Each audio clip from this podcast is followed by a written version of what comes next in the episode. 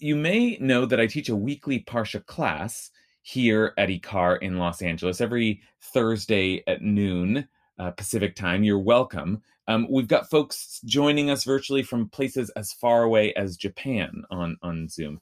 And uh, we've been archiving video edits of the classes on YouTube, but we thought we might try cutting down the one hour class to about 40 minutes for you, for the listeners of the Best Book Ever podcasts that might not be able to fit a midday class on a Thursday into your schedule. So I hope you enjoy listening to these as much as I enjoy teaching them. Um, if you're interested to attend the class from wherever you are in the world in person, then stick around at the end of the podcast. I'll tell you how to register. Um, just like the podcast, it's absolutely free, and we'd love to have you.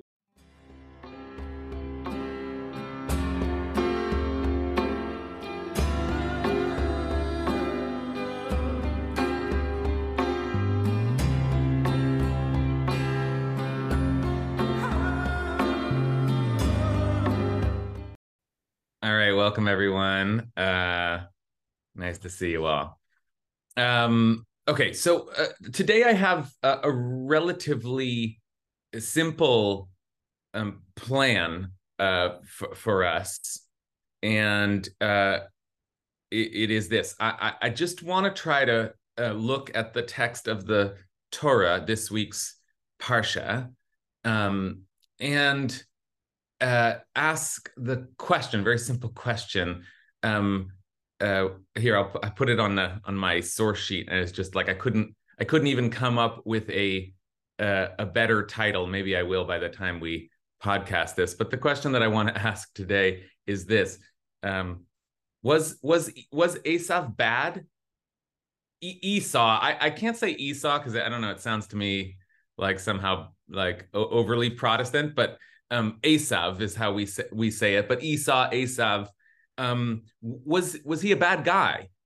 Was he a bad guy? That's the basic question I want to I want to try to ask today, just um, by looking at the text of the Torah, and I say that deliberately because if we go into rabbinic literature, the answer is clear. Okay, and, and that's part of what I am grappling with. There is this um, there is this phenomenon that you you you come up against um, uh, when you start to look at rabbinic commentary, where certain characters who seem entirely sympathetic in the Torah, I don't want to say entirely because that's my whole question. Is, is there something in the Torah that is cluing these rabbis into their assessment as just a, a, damning assessment. Just a damning there are certain figures in the torah um, sorry certain figures in rabbinic literature. When i say rabbinic literature i mean like starting with the midrash and the talmud in the first and second centuries of the common era um, certain figures who um, um have a the the dubious distinction um, of harasha the wicked one harasha so some of those figures like Pharaoh, Paro Harasha. Okay, fine. Haman Harasha. Okay, yeah, like that's obvious. Those are the villains in the story. But there are characters who are um, damned by the rabbinic, I don't know, imagination assessment, um, who don't look so bad when we look at the Torah itself. And one of those figures is um, Bilam or Balaam, the prophet. Um, we'll have to wait to assess um, him in the book of Numbers, but there's an example of someone who seems like seems like a good guy, even worships the God we worship and follows that God's orders.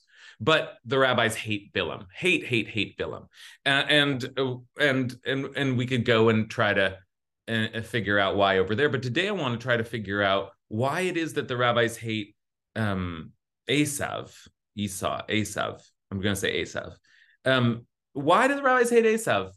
Um, now, there are some obvious answers that I want to just name at the start because we're going to try to figure out uh, if there's anything in the text that's cluing them off. But there's some, you know, almost like background um, uh, hovering above the text uh, um, um, uh, concerns, and one is simply that uh, it's the obvious, right? Esav's the other brother. Jacob's our forefather. That's our team. So Esav's the other team. It doesn't feel like a like a a noble justification for the condemnation of of of, of an entire figure. Um, uh, but maybe actually the other reason is more helpful, which is that it isn't just a condemnation of an an entire person, but um, uh, but actually an entire nation. And that's that's certainly uh, one way of thinking about this is that Esav becomes the progenitor, the father of the nation of Edom. Edom. And Edom is like turns out to be one of the enemies of of Israel. Um f- famously or at least like fir- firstly um, in the Torah, we see a confrontation when um, in the book of Numbers, Moses tries to cross through the land of Edom, offers a kind of peaceful, we'll just, would you just let your brother pass by? By the way, Moses, Moses is still calling Edom your brother, my brother, right? So there's some link there to an entire nation that becomes an enemy. And so maybe this is explanatory um, either through prophecy you know, if you're a traditionalist, or um, uh, there's a word for this, an etiology. It's like a story that was written to explain uh, why it is that we're against uh, we, have had this this um, conflict with this nation, right? And we could ask this question. One of the reasons that I um, I am interested in this in this question is that we could ask it of a lot of the um, siblings or cousins who fork off from the um, from the covenantal family in the Torah and wonder, you know, the same thing about Ishmael. What is the status of Ishmael, you know, for example? But I must say that the rabbis have their suspicions about Ishmael, but you can find rabbinic literature that valorizes Ishmael. You can find rabbis named after it, Rabbi Ishmael, right? But you're never going to find a Rabbi Esav that that that figure just just receives total condemnation. And i must say i'm not exactly sure why. Because if you look at the plain text of the story today's parsha i should say is parsha toldot and it might be my favorite parsha. It is a masterpiece. I mean it's just a total symphonic masterpiece. There are movements and there's wordplay. Oh i should um share with you um, the first of all, if you want to sign up for my weekly Devar Torah, you can sign up here. And um, this week I wrote about um, about some of the just incredibly uh, uh, uh, intricate and sophisticated wordplay that's going on in Parshat Toldot, and that that is uh what can i say? It's my favorite parsha so i think it's it's it's worth a look. Here's the essay that i wrote on that this week. Okay. Um but uh we're going to just look at parsha toldot this parsha and we're just going to look at the scenes that have esau as a player.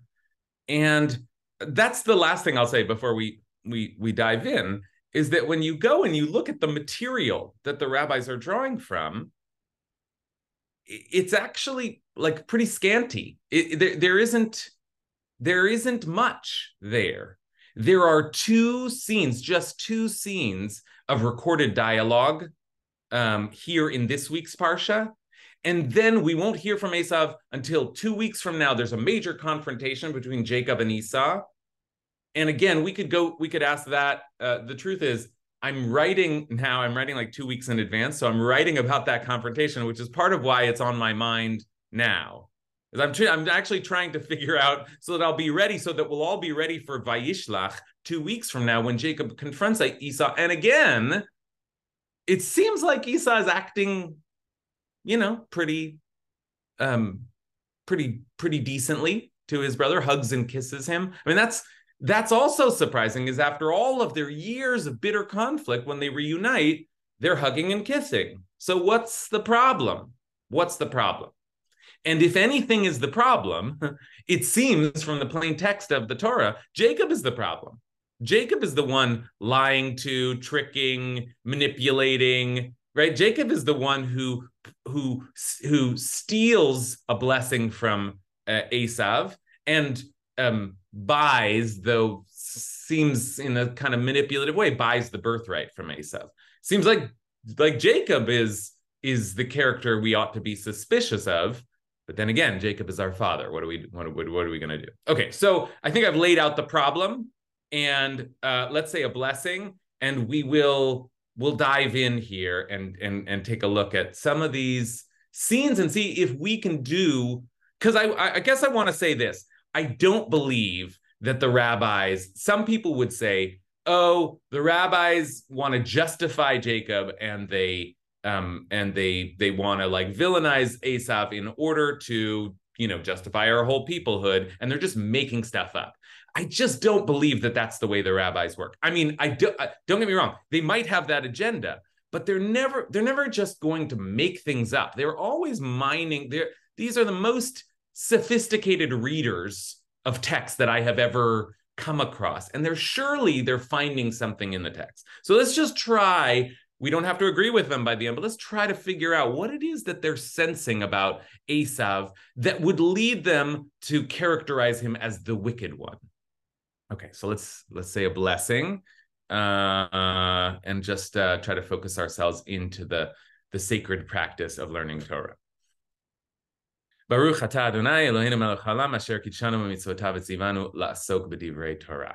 Okay, all right. So let's take a look here. I'm going to give you a source sheet, and I said we're going to be um, uh, mostly or almost all in the text of the Torah. This is one of those classes where we're not going to look at a lot of commentaries, but I want to just give you just one, just one commentary, just so you have a feel for what it is the rabbis are doing. I just said it, but what do I mean? The rabbis villainize Esav, and Rashi does a great job of carrying their critique all the way through the story. So every time Rashi sees an opening, he will tell you what a terrible guy Esav is. And here's an example. Um, uh, and Jacob are twins, and we get um, we get we we find that out when when when Rebecca gives birth, and here they are. They were twins, and the word for twins, it turns out, is written chaser, meaning um, it's written uh, with with fewer letters than it ought to be. This is the way that it, it usually looks. Te'omim, twins, and this is the way that it looks in our parsha which is missing a couple of letters. Now, in Hebrew, you can get away with that because you can vowelize differently. You know, you, you assume vowels to be there and you don't need the full spelling. But it's always noteworthy when a word is missing one letter, let alone two letters of its standard spelling. So that's where Rashi jumps in here. Vihine tomim, there were twins. The word for twins is written defective, chaser. Whilst that's a nice uh, old timey word. Whilst in the case of Tamar, now Tamar um, uh, gives birth to twins as well, uh, Peretz and Zerach. While in the case of Tamar, it's written Teomim in the full spelling.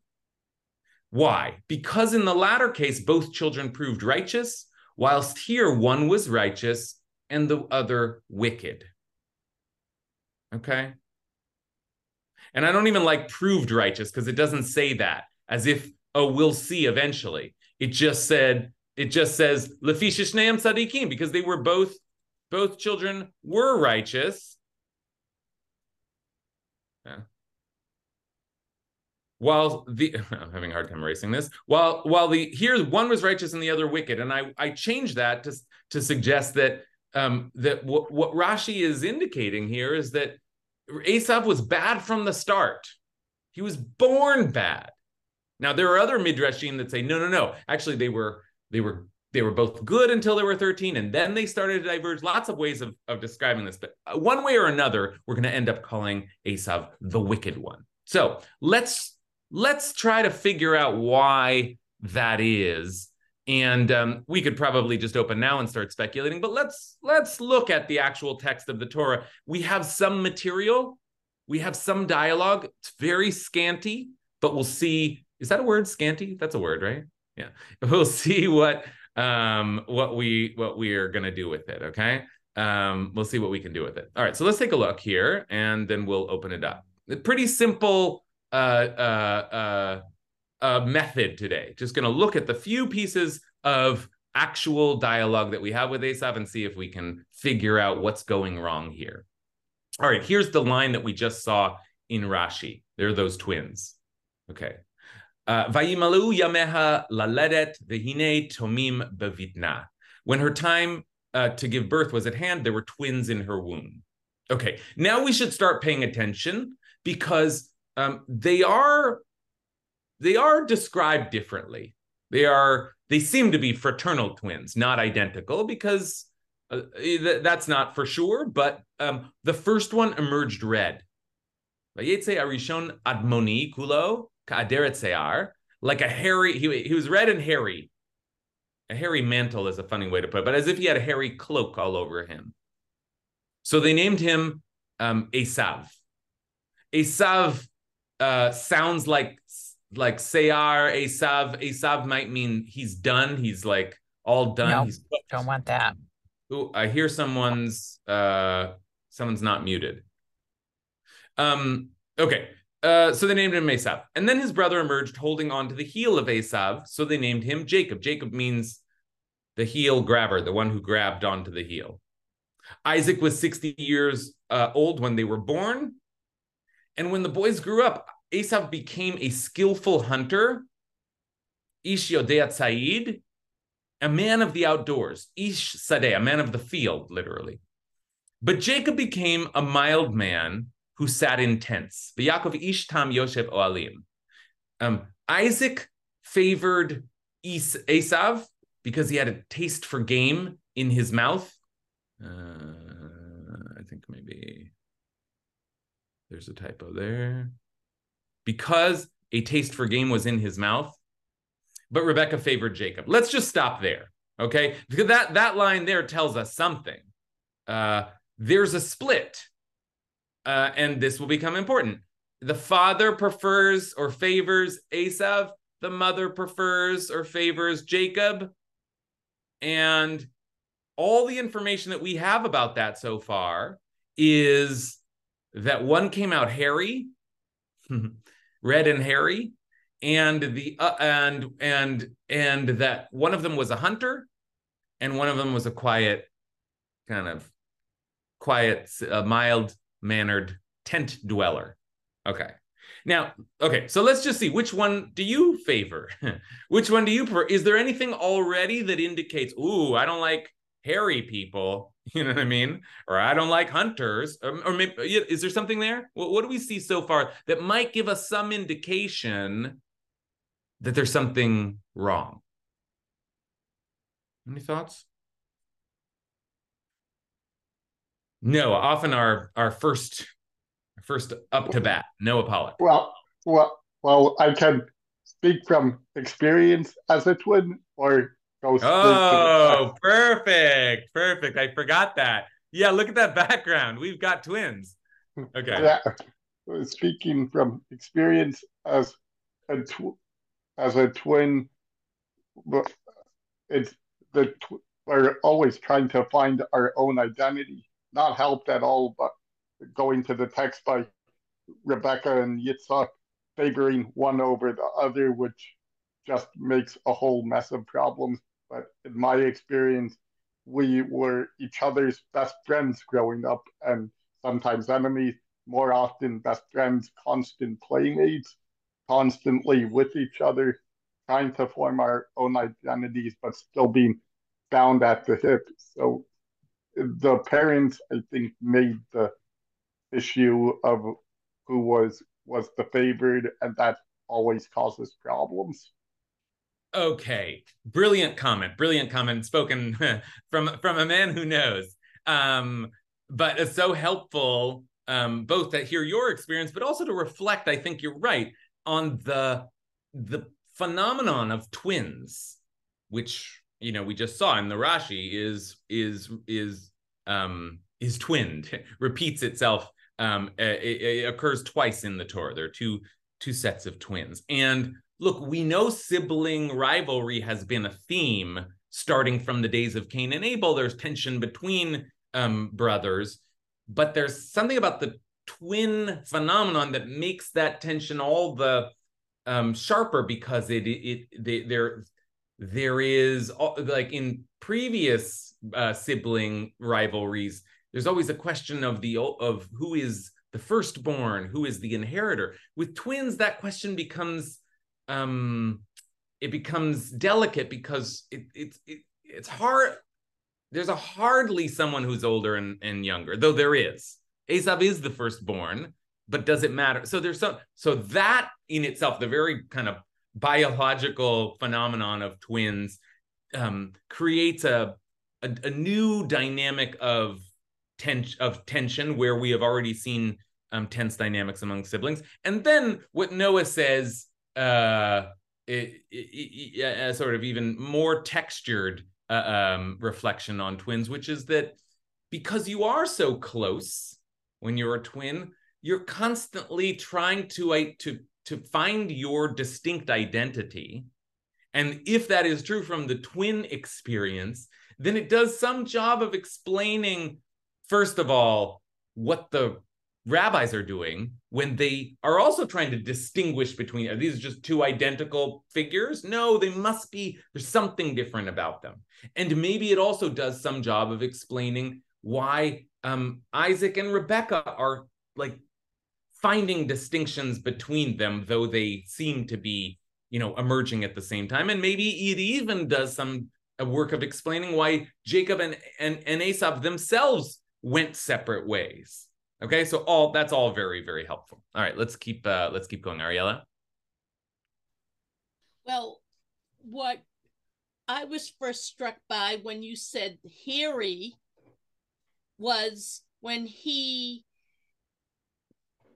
um, took his brother's blessing.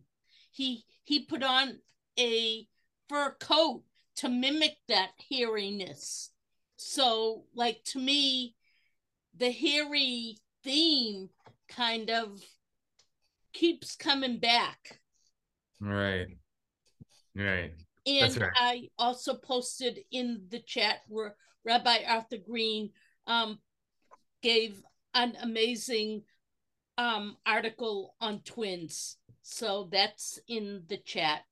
Okay, so let's pick up on our Ariella's uh, focus here on uh, his his hairiness. Now, wait a minute, you know, like I'm like a Ashkenazi Jewish guy, you know, like I, you know, I was like I, I I've got some hair of my own, and I don't want to be um uh, condemned for it, but maybe there is something about that image that from the start, and remember, he's red and hairy too, like pulsing with blood and life, perhaps, that there's something, I don't know, beastly or savage about Esav, right? Like, I say this is a hairy guy, okay? So I'm like, I'm owning it, but like, uh, what, what is, like, is that maybe part of the clue is that we're, and then Jacob is smooth and delicate are we are we beginning to this is one line of of of analysis we could take are we beginning to see a rabbinic preference for a more refined delicate kind of not the hunter but the but the the the the the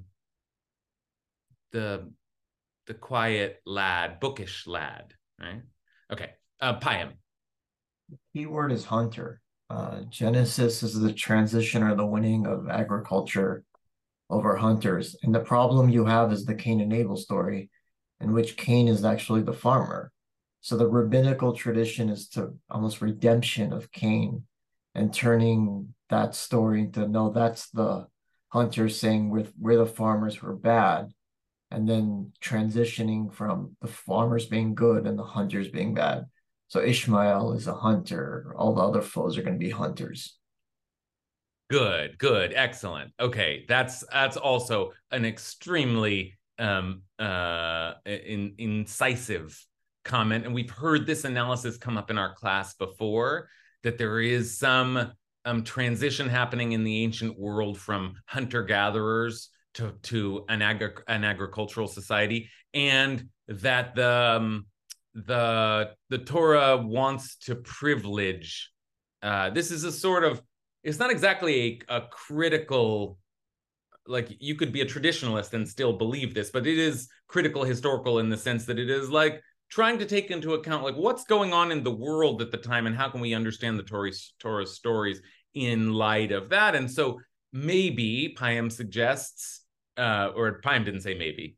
But um, Payam suggests that that's what's going on here is that Esav is the hunter figure. And you know we don't like hunters in this tradition. We don't like it's not just you know overly macho masculinity that we're that we're pushing back against but actually it is a move towards a different model for um for uh for a man for a for a household for a society and we're moving away from from hunter gatherer okay so that may be a polemic that's going on underneath i i would just say and i kind of like I, I want to. I've heard this analysis before. I think it's it's a very intriguing and helpful one. I'm always wondering though when I hear it, why? Okay, so there's a transition, but why would you want to villainize the hunter? What's wrong with that? Even if society is moving in that way, I've never totally understood what what I don't know, Payam, if you want to follow up here, but well, what's the problem? Like, so okay, so they're we're not hunting anymore, but you want you want to make the hunter an evil character? It's yeah. like a bit of a strange move. I mean, it's anthropological. It's the Homo sapiens versus the Neanderthals.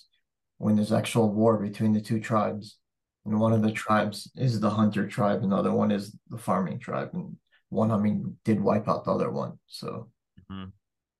so this is like a sort of echo of a of a Homo sapien Neanderthal battle. That's the way I see it. Interesting. All right, all right, all right. Let's leave that there. Um, let's take a couple more um couple more thoughts on just that. I want to get into the dialogue itself, but let's just take a couple more. Um, uh, we've already got so much off just a few clues here, and we're doing this is exactly the the right kind of work. This is the work that the rabbis are doing, just picking up on clues and trying to infer from them. So let's hear from Jason. Um, yeah, I mean, just taking a step back, you um, you said in the beginning that the rabbis wouldn't be making things up. They're not going to put things into the text that that aren't there. Which, sure, that makes sense. But um, couldn't it also be, uh, you know, uh, it's possible to read any text in multiple ways. You know, you two lawyers can come to the same evidence from two very different directions. It it is um, what I want to say. It's like um, you know, uh, I would think it would be intolerable from a de- devout standpoint for there to be a mistake here in the lineage. You know, like it should it should not have been an error that that it goes through Jacob. So it's very uncomfortable. You know, the, to view to it seems necessary to vilify um, Esau, and uh, and I, I just don't know why it couldn't be a kind of confirmation bias in the reading that enables you to pick up on various details and put together put together a story. I mean, frankly, I think it's a more interesting story with the confusion and the complexity, you know, with the, the, the, the, question there about like, why is it that the scheming brother should, should get ahead?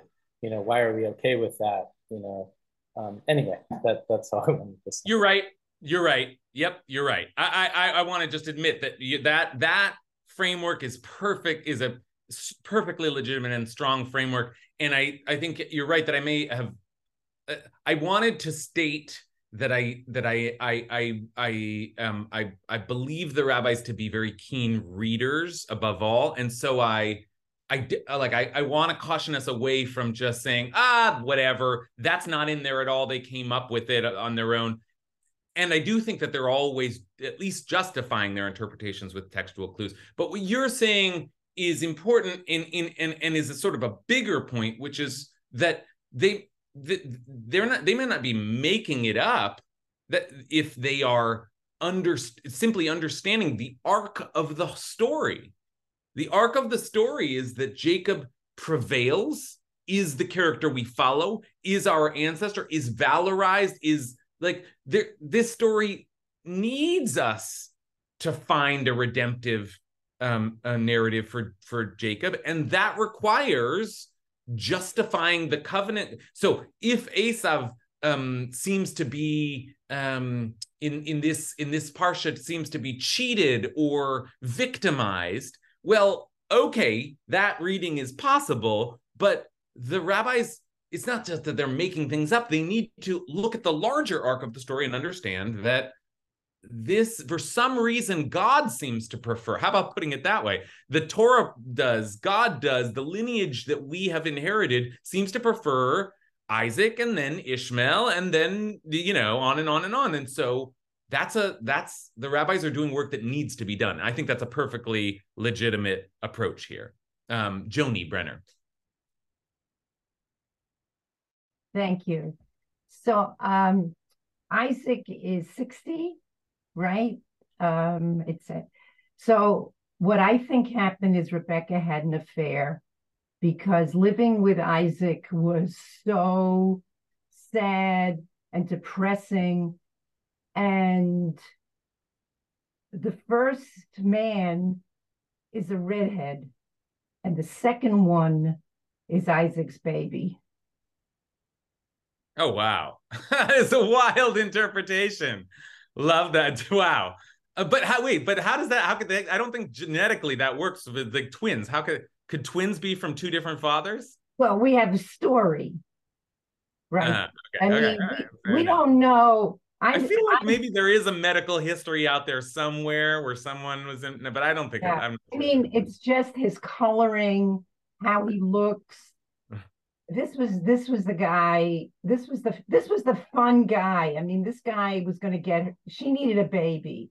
You know it's funny because uh, there is a there is a midrash joni that says that um people were very suspicious of isaac's birth uh, born to these old people. And they thought there's just no they had been together for so long there's no way they suddenly had kids. And so they started to say oh it must have been she had an affair and God made Isaac look exactly like Abraham so everybody would know. Okay, so but uh, that that's just a way of saying that your suspicion is not is it seems wild, but it's not one the rabbis haven't thought of. But I think that the twins things ma- makes it especially um, wild interpretation. But I I, I love it. I love I love the I love the uh, the speculation. All right, let's take, just take one more before we move a little forward. Allison. Um, so, what I've been thinking about is you used the word wicked when mm. you were talking about how Esau is remembered, and um, it made me think of Passover and like the four children in the Passover story. We have the wicked child, and the wicked one is the one who says, like, why are you telling me this story about you? As if like it didn't affect him also. Mm. And I guess what's what's coming up for me is Esau sells his birthright like so readily. Mm. You know, like he he's not valuing the work that Jacob put into, you know, cooking the food, the lentils. He says like, "Oh, give me some of that red stuff," which is sort of crude. So it's it's a bit disrespectful not just to Jacob, but like to all those who like are in the home and make food, you know, like that labor of love that is food. And maybe like that combined with how easily he's like, well, I'm going to die anyway. So just take my birthright as if it doesn't matter. Like it flies in the face of the res- the kind of like respect that our main characters have for their parents um and yeah it doesn't okay. have like, the door of a door thing. That's that's an excellent reading. Uh, allison gives us just an excellent reading and uh you know uh she's sort of positioned as the the last commentator on the text we just looked at but really allison is the first and very in a very sharp commentator on the text we're about to see. So allison sets this up nicely for the next piece here. Let's just take a look at at exactly what allison is talking about because she's really um, been able to um, to hit all of the important um, notes here. When we look at this next piece of dialogue, remember what Allison said. He sells his birthright so easily. He refers to the food as just like, give me some of that stuff. He says, like, what do I need with a birthright? I'm gonna die anyway. I mean, some of this language is very, very extreme. Let's take a look here. And especially the last line. When we ask what are the rabbis picking up on in the Torah itself? Let's take a look at the last line here. once when Jacob was cooking a stew. Um, Vayazed Yaakov Nazid. Um, Vayavo Esav Minasadeh Vehuayef. Esav came in from the open famished. And Esav said to Jacob, Give me some of that red stuff. In Hebrew, it's uh, haliteni uh, na min ha'adom ha'adom hazeh. Give me some of that red, red stuff. That's what you called it, that red stuff? Um, to gulp down. I want to to swallow it, for I am famished. Which is why he was named Edom. Edom is uh, the name of the nation that uh, Esav will um, will you know become, but it also means red. So it's like he was called the red. Jacob said, First, sell me your birthright. Okay. Um, that's the, quite a, an offer, birthright for a for a bowl of lentils. But Esav said, Hine anochi holech lamut. I'm gonna die. I am at the point of death is like not really the ani anochi holech lamut. I am going to die. Velamazeli b'chora. So what do I need a birthright for? Now that is a line that has has I I I, I has stunned me again and again. I, there's something existential, almost nihilistic about this that's worth thinking about. But it also can come off as, you know, disparaging and and and crass and cynical.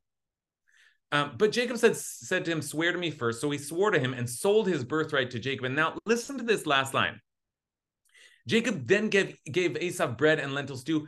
He ate and drank, and he rose and went away, and thus did Esav spurn the birthright. Look at how many verbs there are, and it, it works better in the Hebrew here. Um, V'Yakov natan le'esav lechem unazid adashim. Jacob gives him the bread and the lentils. Vayochal, vayesht, vayakam, vayelach, vayivez Esav et all of these verbs. He ate, he drank, he got up, he left, he disgraced the birthright. It's like there's something so um kind of rapid fire. Like he's just snatching and eating and drinking and getting up and leaving. And that was the moment he sold his birthright. And he doesn't seem to care. It's just like one of a series of actions, like, who cares? Okay. So Allison did a, a lovely job of giving giving giving those um pieces of evidence as as a case against Esav's seriousness, his um, sincerity, his integrity, his his respect for I don't know basic family values. um, all right, so let's see what what do you what do you think about this scene? Let's turn to Deborah. So I've always seen Esav as ADD. And I think of him, I think of him as Tom Sawyer and Huck Finn. You know, Tom Sawyer's following all the rules, and Huck, Phil, Huck Finn's going out to the territories. It has to be active, it has to be out in the field. And so the fact that there's so many verbs is just it's just sort of underscoring that kind of personality. And we have demonized that as um, you know, Huck Finn was somewhat demonized in, in literature, but Huck Finn comes out actually as a as a hero. He um he protects Jim. You know, and I, I think we owe it to our biblical character to um to not see him as an evil guy, to to to see him as as just a different kind of personality with different kind of personality traits. Good, good, good, good. Okay, great. I'm glad we're like we're not we're not losing the the possibility of a, of a, of a, of a redemption for for the for the character of Esav. And what Deborah says is uh, such a helpful framework. There is, yeah, maybe the rabbis we I suggested earlier preferred a certain kind of character or a certain kind of masculinity, but that's not necessarily what the Torah is presenting us. The Torah is presenting us two different character types, which, by the way, uh, you know, our forefather Isaac preferred one of, and our foremother Rebecca prefer, preferred another one of. They're just different characters. The the famous phrasing that becomes an emblem for this is um, "Hakol kol Yaakov ve'adayim yedei Esav."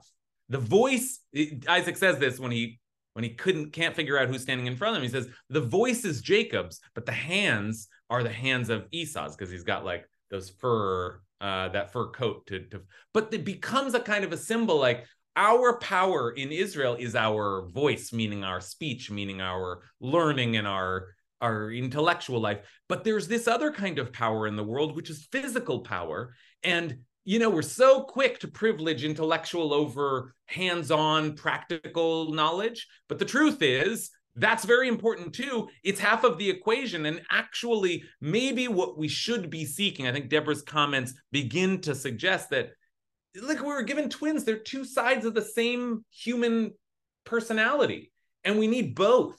And the great tragedy, this is starting to kind of get towards the end. You know, we don't have to land on this conclusion, but we might say that the great tragedy is of this story is that one of the children has to be privileged when they both have virtues and qualities.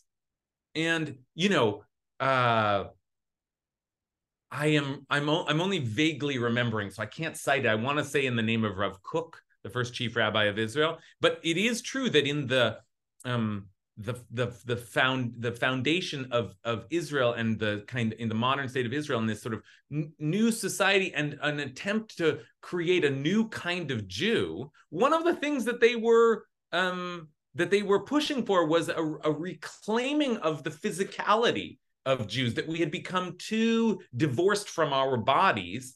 And I think it's Rav Kook who says we need to combine the hands of Esav with the voice of Jacob. Like both of those are strengths in the world. They're different kinds of personalities. Anyway, and now I'm starting to repeat myself, but uh, Deborah said it best. So you you you hear the point, and I think that's a a very very compelling uh, framework for redemption of Esav and Jacob. Maybe we could actually celebrate them both in some way. Maybe that's something that we're missing in our usual analysis of this story. All right. Um, we're running out of time. Oh, uh, we'll take one last comment from um, Ellie. Okay. Well, just for a moment, because I know we're pressed for time now. I think it goes back to Rebecca. I think she was a really domineering mother. She chose to favor one son over the other. And Jacob, being this intellectual, peace loving fellow, did what his mother told him to do. And it's still happening when poor Esau has to practically beg to get the blessing from his father. And I'm really simplifying it, but I have this thing about the mother and the son, and Jacob mm. just did what mom told him to do. And it was his mother's opinions on him and his brother, and even though they were twins, but it's a mother thing. That's okay.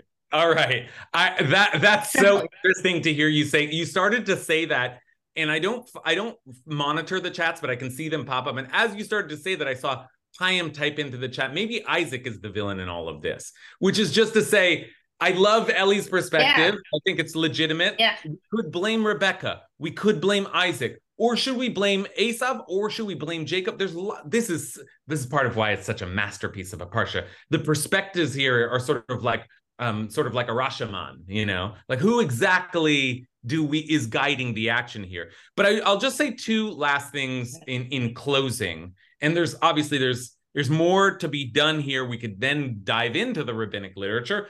And of course, keep in mind, in two weeks, we'll see Esav and Jacob, conf- uh, the last uh, recorded dialogue um, uh, that we have of Esav. But two two last things. One, we I, I purposely I cut us off.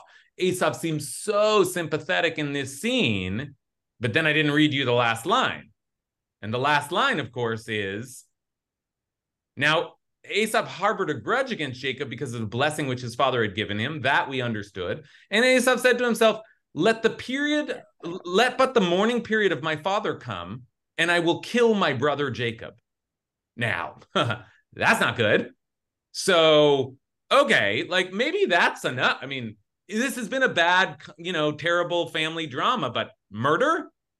I will. And the way he puts it, wait till my father dies and then I'll kill my brother. It doesn't feels like, whoa, maybe this guy is a little unhinged. So there's more to be kind of unpacked there, but that's one clue.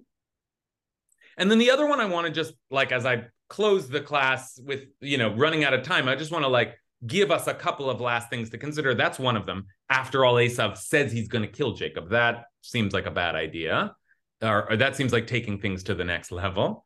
Um, the other thing to monitor in this week's Parsha, like we looked at the two snippets of dialogue, but one thing that we didn't look at, which is happening along the way, is who Esav is marrying.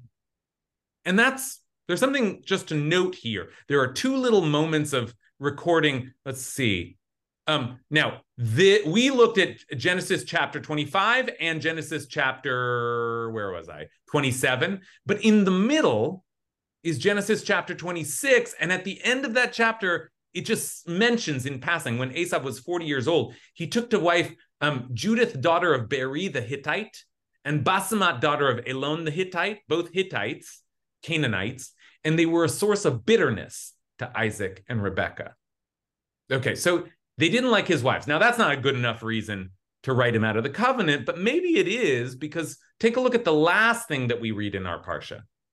When Esav saw, this is literally the last lines of our Parsha. When Esav saw that Isaac had blessed Jacob and sent him off to Padan Aram to take a wife from there, charging him as he blessed him, you shall not take a wife from among the Canaanite women. Now that's interesting. Esav just did that. And Jacob obeyed his father and mother and gone to Padan Aram.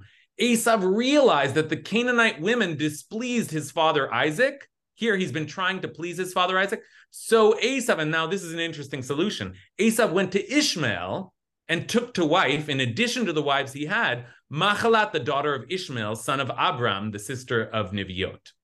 Nivayot. Okay, I, I just threw a lot at you just in the end, but you can see this is another way, just like as we leave contemplating what's so bad about Esav, one of the things we might pay attention to is is this guy dis- clearly displeasing his parents, but is is there something significant about the fact that he's marrying Canaanite women? He tries to solve it by marrying Ishmael's daughter, but that doesn't. Ishmael's also a tense relationship, so that there's something uh, for all of the tension that we saw in last week's parsha of making sure that Isaac finds a a, a non-Canaanite woman. So there's something there about Esav maybe like um, playing the field, literally, that also seems problematic. Okay, so that's just a little bit of a, a PS. Uh, there's a couple of PSs there. Esav has a murderous rage, and Esav's marrying outside the family. And both we've offered a lot of of, of theories, uh, um, explanatory theories. Why why is Esav so condemned? But here are a couple of other pieces of information to keep in mind. Okay, um, I wish you all a good Shabbos. And I will see you all next week for Parshat Vayetze when we take off and follow Jacob for pretty much the rest of Genesis. Okay? Uh, bye, everyone. Okay, that's it. A taste of our weekly Parsha class. Uh, I want to thank everyone who came to the class, some of whose voices you may have heard today, uh, some you didn't because the podcast has been edited. So just want to thank everybody. Um, and speaking of editing, I want to thank also our uh, editor, Vera Blossom, for her great work. If you'd like to join our class sometime and come and, and join our, our circle of, of Torah geeks, you can find us uh, again Thursdays, 12 p.m. online at ikar.org. That's I K A R.org. And, uh, and if you go to the calendar, uh, then you can find a Zoom link and just click in and um, and in the section uh, on the website uh, that that uh, we keep our classes, you can if you click on Parsha Study, you'll find all of our archived classes and source sheets and everything we discuss there. So if you're looking for a regular Parsha class, I'd love to see you. Um, and uh, and in the meantime, I will talk to you next week.